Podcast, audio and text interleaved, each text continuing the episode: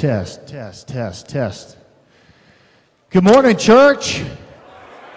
Do we not serve a gracious God? Can I get an amen this morning? Come on. Every, when I preach, God is so gracious to me in that He gives me a metaphor, an illustration that's current and usable to optimize your understanding of what I'm about to say. Do I have any LSU fans in the house, huh? Come on. So I'm continuing our series on the power of prayer. And it's obvious to me that there were a whole lot of Tigers fans praying about that game yesterday. Amen? And then I thought to myself, well, Lord, there had to be an equal number of Ole Miss fans praying about that game too. And then I thought, Lord, thank you for giving me the opportunity to minister in a state more faithful and fervently committed to prayer than the state of Mississippi. Come on now. Come on now. All right. All right, I'm going to cut this mic up. You know what? And I just want to say this. That's why they call it Death Valley.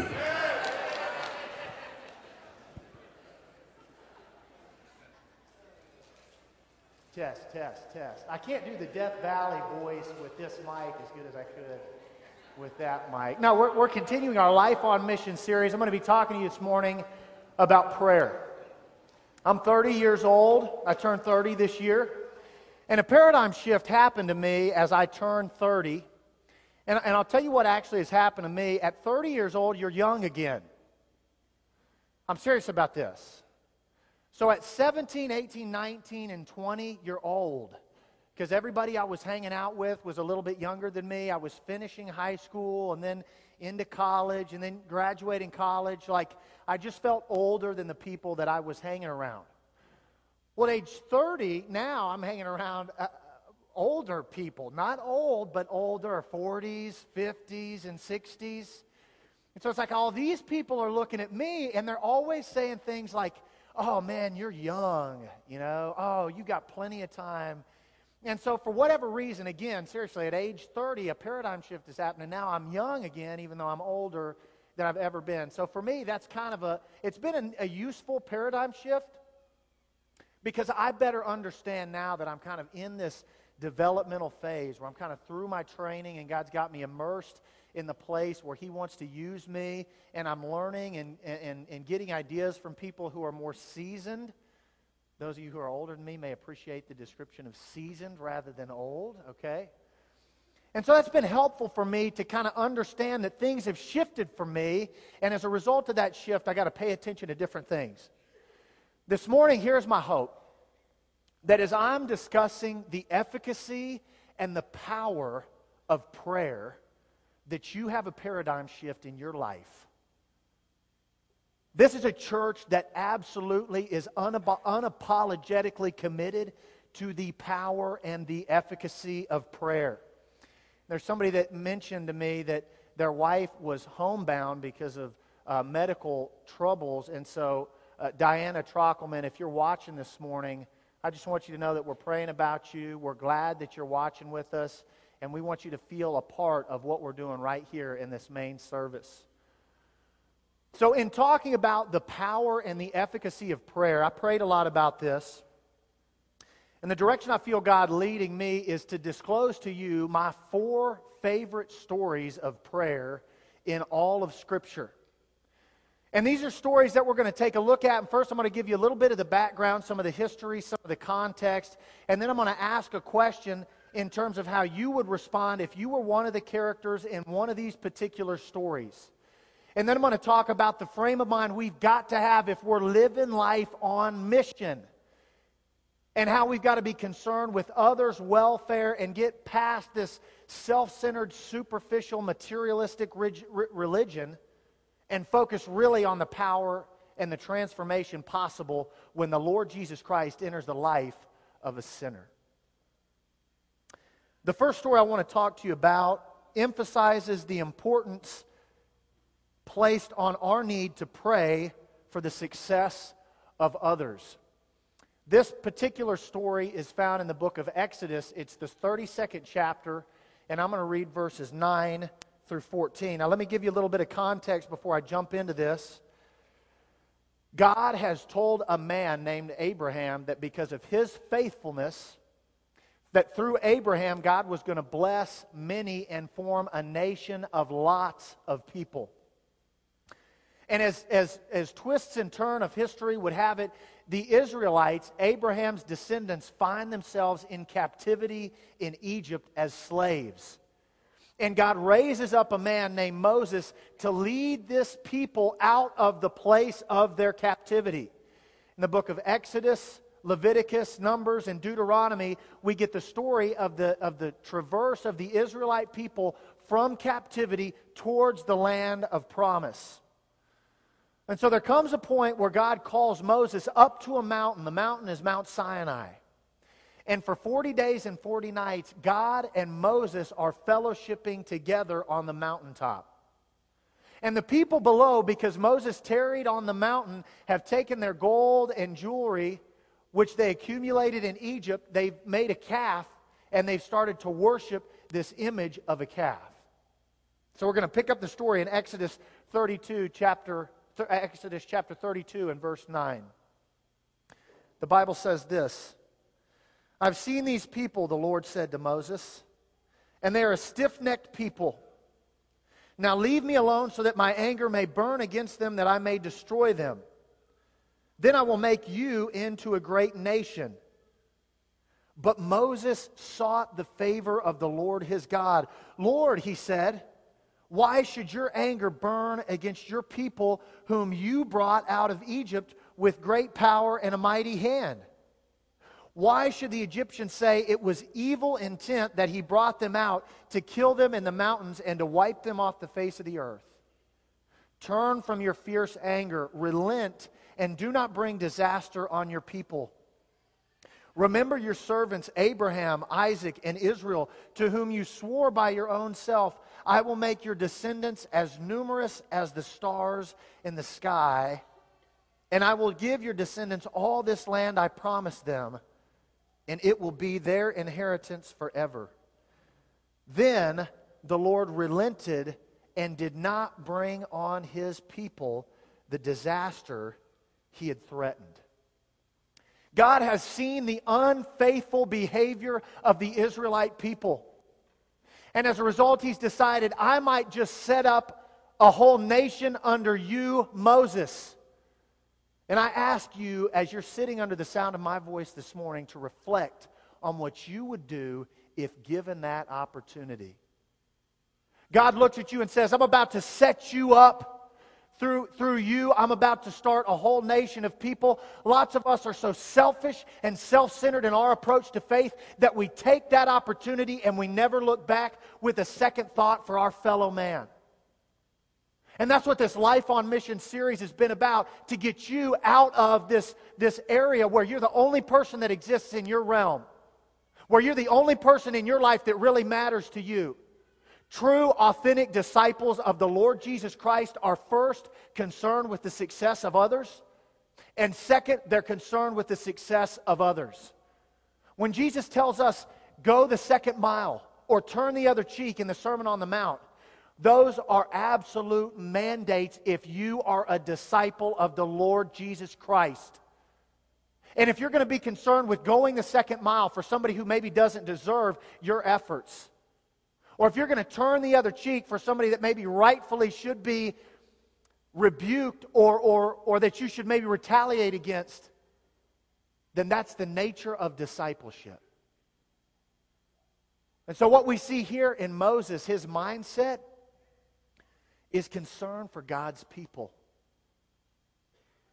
And what happens so often and so easily is that the enemy feeds us just a little bit of success, a little bit of peace, a little bit of hope, a little bit of stability.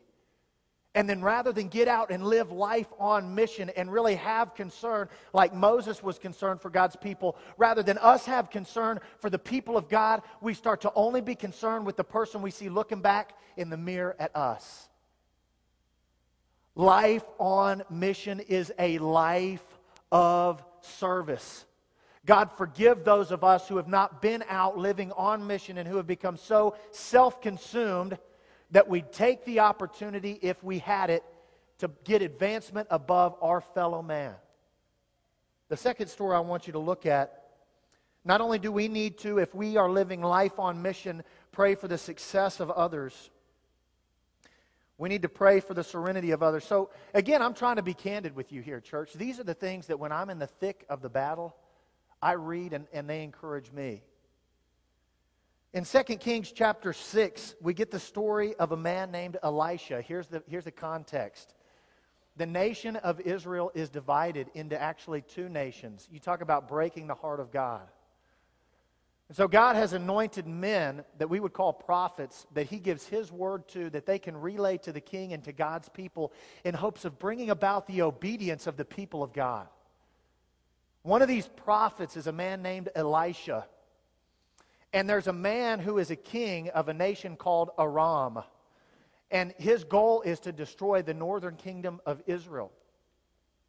And so, this king, the king of Aram, will go into his innermost part of his courts and he'll talk to his generals and he'll give them a place and a time where he wants his generals to attack Israel.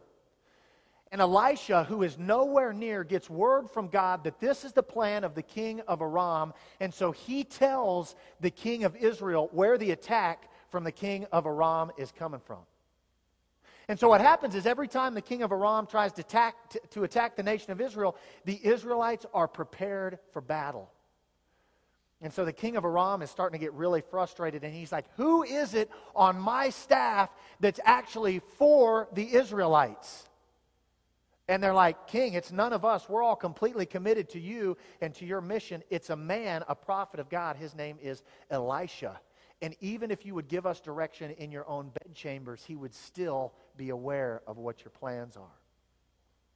So Elisha's in his house. He has a servant in his house with him. And in 2 Kings chapter 6, verse 15, the story picks up. When the servant of the man of God, the man of God here being Elisha, got up and went outside the house early the next morning, an army with horses and chariots had surrounded the city. Oh no, my Lord, what shall we do? The servant asked. The king of Aram has sent his forces and his troops to surround the house of this man of God, Elisha. And the servant comes back afraid. Don't be afraid, the prophet answers. Those who are with us, hear this, church, are more than those who are with them. And Elisha prayed, Open up the eyes of my servant, Lord, so that he may see. Then the Lord opened the servant's eyes, and he looked and saw the hills full of horses and chariots of fire all around Elisha. What are you afraid of, church? What would it be if it was staring you in the face, would strike terror at the core of your heart? And I want you to remember that the truth in that moment is greater is the force that is with you than the force that is opposing you, whatever the malady, whoever the enemy, whatever the force may be. John the Revelator says in 1 John 4 4, Greater is he that is in you than he that is in the world. God told the Israelite people in Deuteronomy 31, I will never ever leave you, church. I will never ever forsake you. The writer of the Hebrews repeats that in Hebrews chapter 13, verse 5. It doesn't matter what you're up against. It doesn't matter how afraid you are. It doesn't matter whether or not you feel like you have the resources of your own strength to beat the enemy that is standing at your face. But God does. And God is faithful. And He is on your side and He will see you through whatever that situation is that seems impossible for you to overcome on your own strength. And so, if you'll stay faithful to Him, I promise you, He'll stay faithful to you. But here's what concerns me is that some of us walk around like Jesus Christ is not actually going to help us be victorious over our particular fear.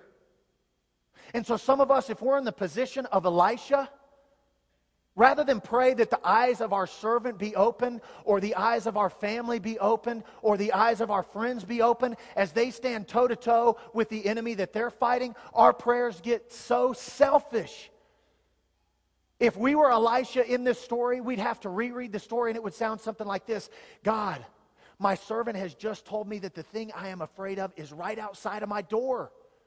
God, please open my eyes. God, give me peace. Give me strength. Give me the hope required to face the enemy and keep pushing forward.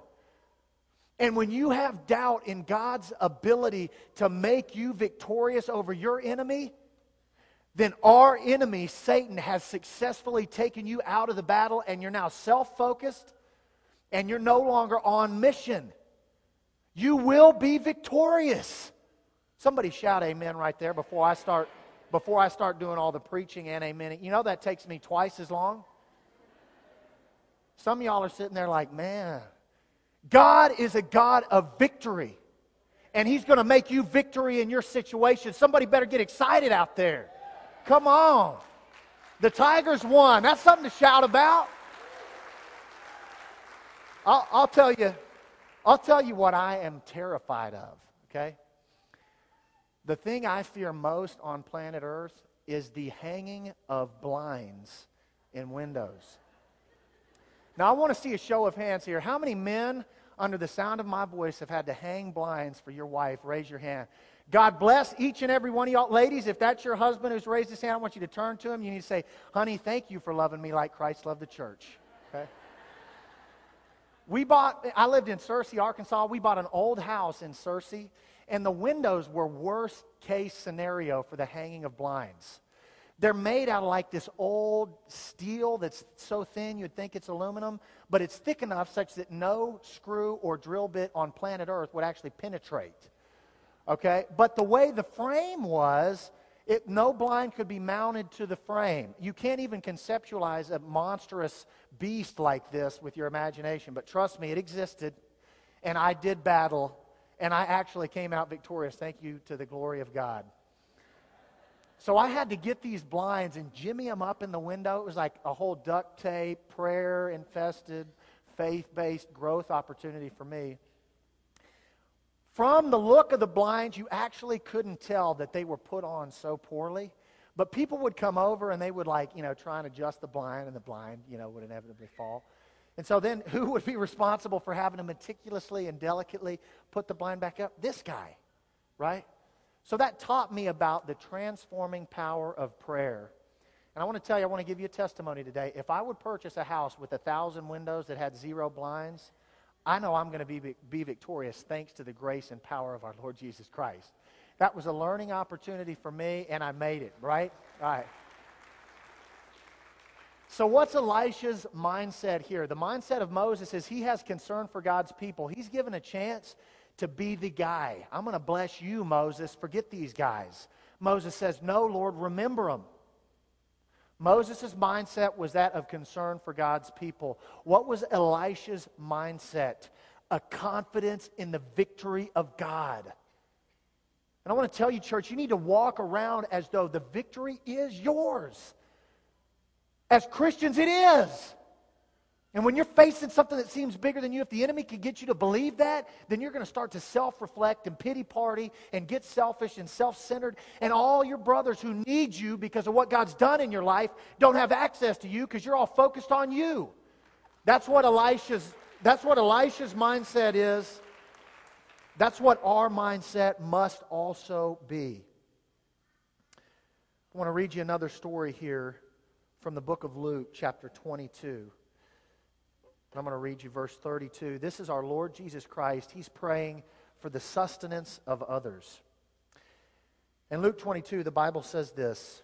And let me give you some context here first. Randy Kirby actually read from Luke 22 this morning. This is the place in Scripture where Jesus has the Last Supper he's going to have with his disciples. And he's about to be crucified for your sins and for mine. And I could have, I could have covered a few different prayers from Jesus. We would all know the Lord's Prayer Our Father who art in heaven, hallowed be thy name. Thy kingdom come, thy will be done on earth as it is in heaven. Give us this day our daily bread and forgive us our trespasses as we forgive those who trespass against us.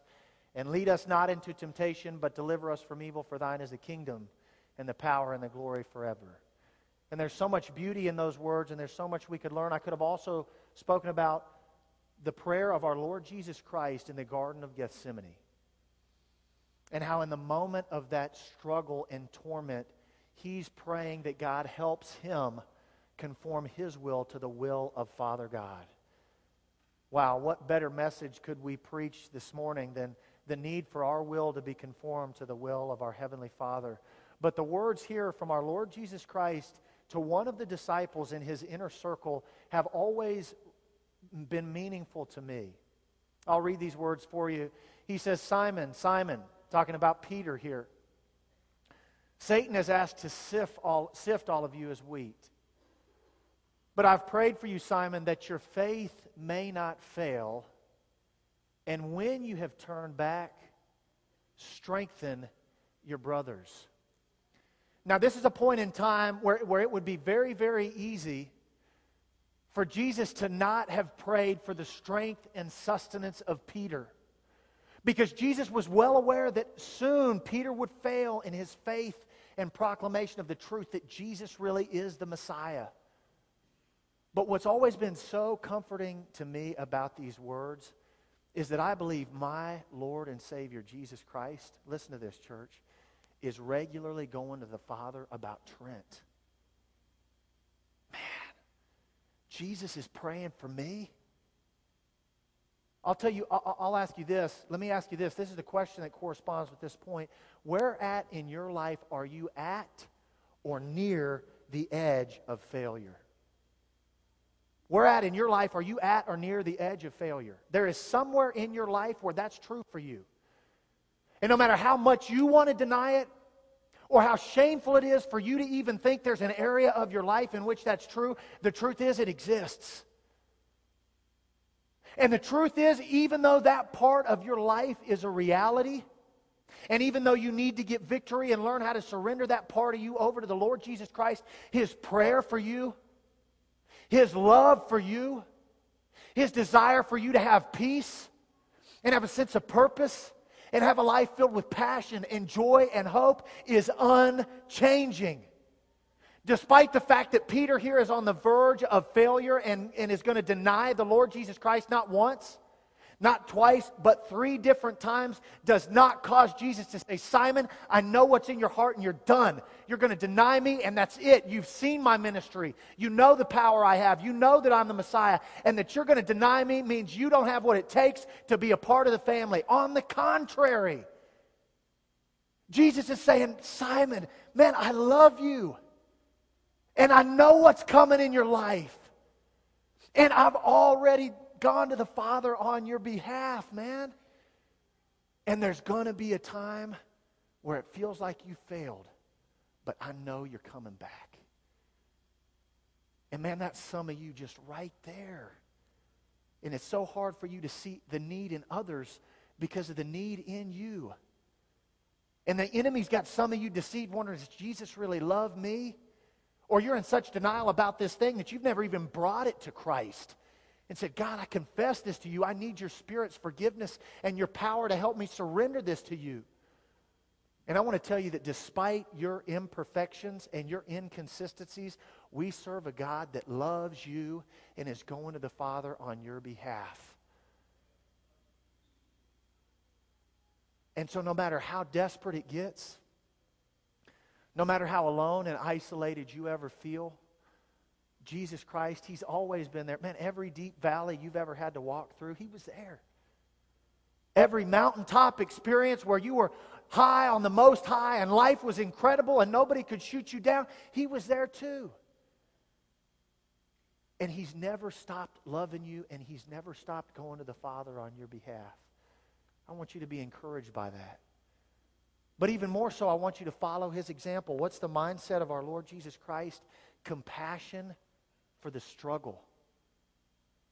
Here's a guy who lived perfectly, that has every reason to get sick and tired of our failures and inconsistencies, and he never loses the compassion he feels towards us about the struggles that we put ourselves in.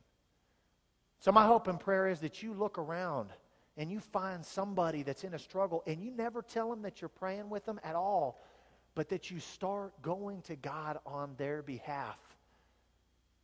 And that you watch how, just like the prayers of Moses transformed the future of the Israelite kingdom, and how the prayers of Elisha transformed the in the moment level of peace his servant felt, how your prayers are going to transform the heart and mind and situation of somebody that probably doesn't even know you're praying with them. That's how our God works. Prayer changes God's heart. And He's begging you to call out to Him. He's pursuing you. He's going to God on your behalf. And He's calling you through this message to do the same thing He's doing for you for others. The last thing I want to mention is from the Apostle Paul. So here's, here's what I've done in Scripture I've, I've taken you through some of my favorite stories of prayer. And you'd come across these chronologically if you're reading from Genesis to Revelation. And I'm going to conclude with this. This is Romans chapter 10, verse 1. In the book of Romans, I feel like Paul self discloses a lot. The Apostle Paul is the guy who wrote the book of Romans. And it's near the end of his life. And he gives us some insight right here in Romans chapter 10, verse 1, into the deep innermost parts of his heart. And he tells you what the desire of his heart is. Let me read. Brothers and sisters, my heart's desire and prayer to God for the Israelites is that they may be saved. What are you obsessed with? What's that thing that keeps you up at night that's constantly sucking your attention away from having attention focused on the Lord Jesus Christ. What is it? For some of us, it's money. These are the classical things. For some of us, it's fame. For some of us, it's where we live, what we drive, who we date, how we look.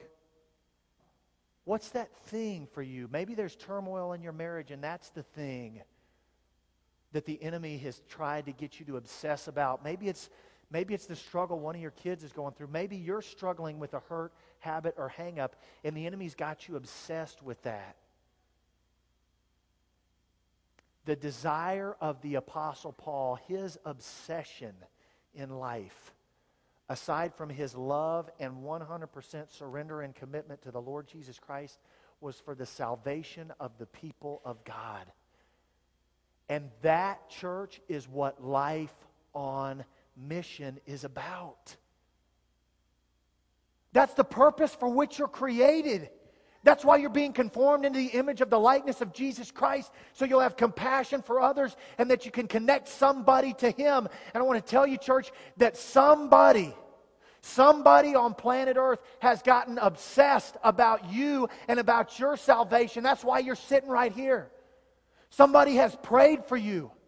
Somebody has gone to the Father on your behalf and said, Lord God, that you would save this individual. God, that you would show them your face, that you would shine your countenance upon them, that you would give mercy unto them and, and grant them peace. And there is no greater moment in your life than that moment when a sin sick, lost, alone, miserable, dying person met the Savior of the universe. And God lifted you up out of that pit. Come on, church. And He changed your life. And He gave you a mission. And He gave you a church family that loves you. And He gave you a reason to live and to talk and to walk and to have your being. That's what your life has got to be about connecting other people. Praise God.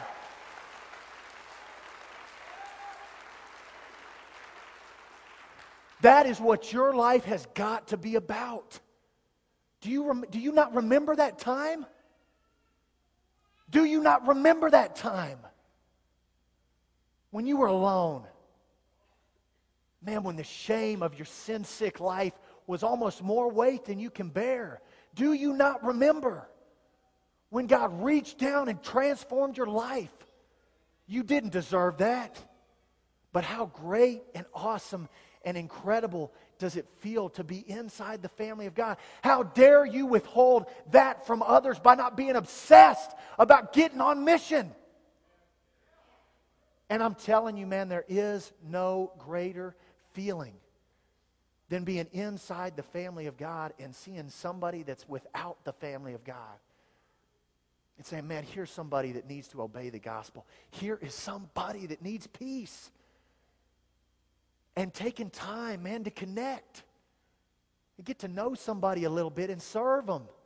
Love on them just like Jesus.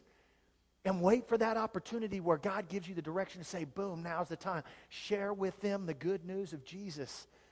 And you take somebody through the story of the death, burial, and resurrection of our Lord Jesus Christ, and you tell them how that can be reenacted and they can get into Christ.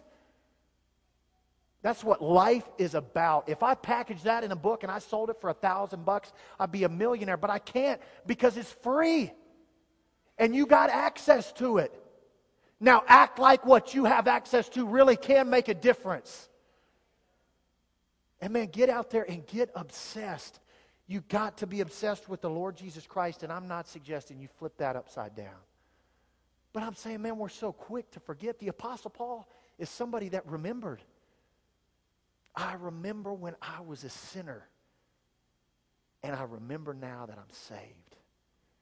And there is nothing that anybody can do. They can beat me, they can starve me, I can be shipwrecked, I can be alone. There is nothing anybody can do to get me off mission. And so Paul says, My heart's desire, the desire of the deepest, innermost part of my heart, is to see God's people saved. That's what this whole series has been about. And I've had a renewed sense of just the need to get on mission. And my hope is that through this, you have the same. I'm going to close in prayer. Maybe you're out there and you're not in the family of God, you've never obeyed the gospel. If that's you this morning, I want you to come forward. We want to lift you up in prayer and surround you and teach you about the good news of our Lord and Savior Jesus Christ. Somebody out there today, God has brought to your mind a person that you need to pray for. If that's you, come forward. We want to do that together. We love you. We want to live in community with you. Whatever your need, after I pray while they sing, take this opportunity and come forward today. Precious Heavenly Father, thank you so much for our Lord Jesus Christ. I remember the time in my life, God, when I was lost and alone and sin sick, and that Jesus came down even to me and transformed my life. And God, it's, it's in Him and through Him and for Him we do what we do, and, and we're asking that He's glorified in our lives every second, every breath we, met, we take.